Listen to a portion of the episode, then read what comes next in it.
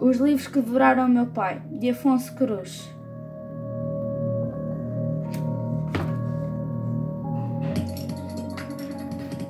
Virei-me quando os gritos perderam intensidade e se foram transformando num choro pequenino.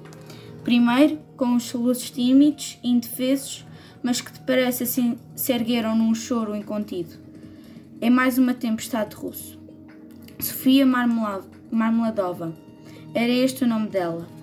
Estava de joelhos, com os, com os braços alçados para o céu. Tinha um chinelo de pano e era uma senhora um pouco gorda. As mãos, quando se cansaram de perguntar aos céus, recolheram-se junto ao avental, que apertavam e torciam. O seu rosto, apesar de sofrimento estampado, mostrava ter sido em tempos bonito.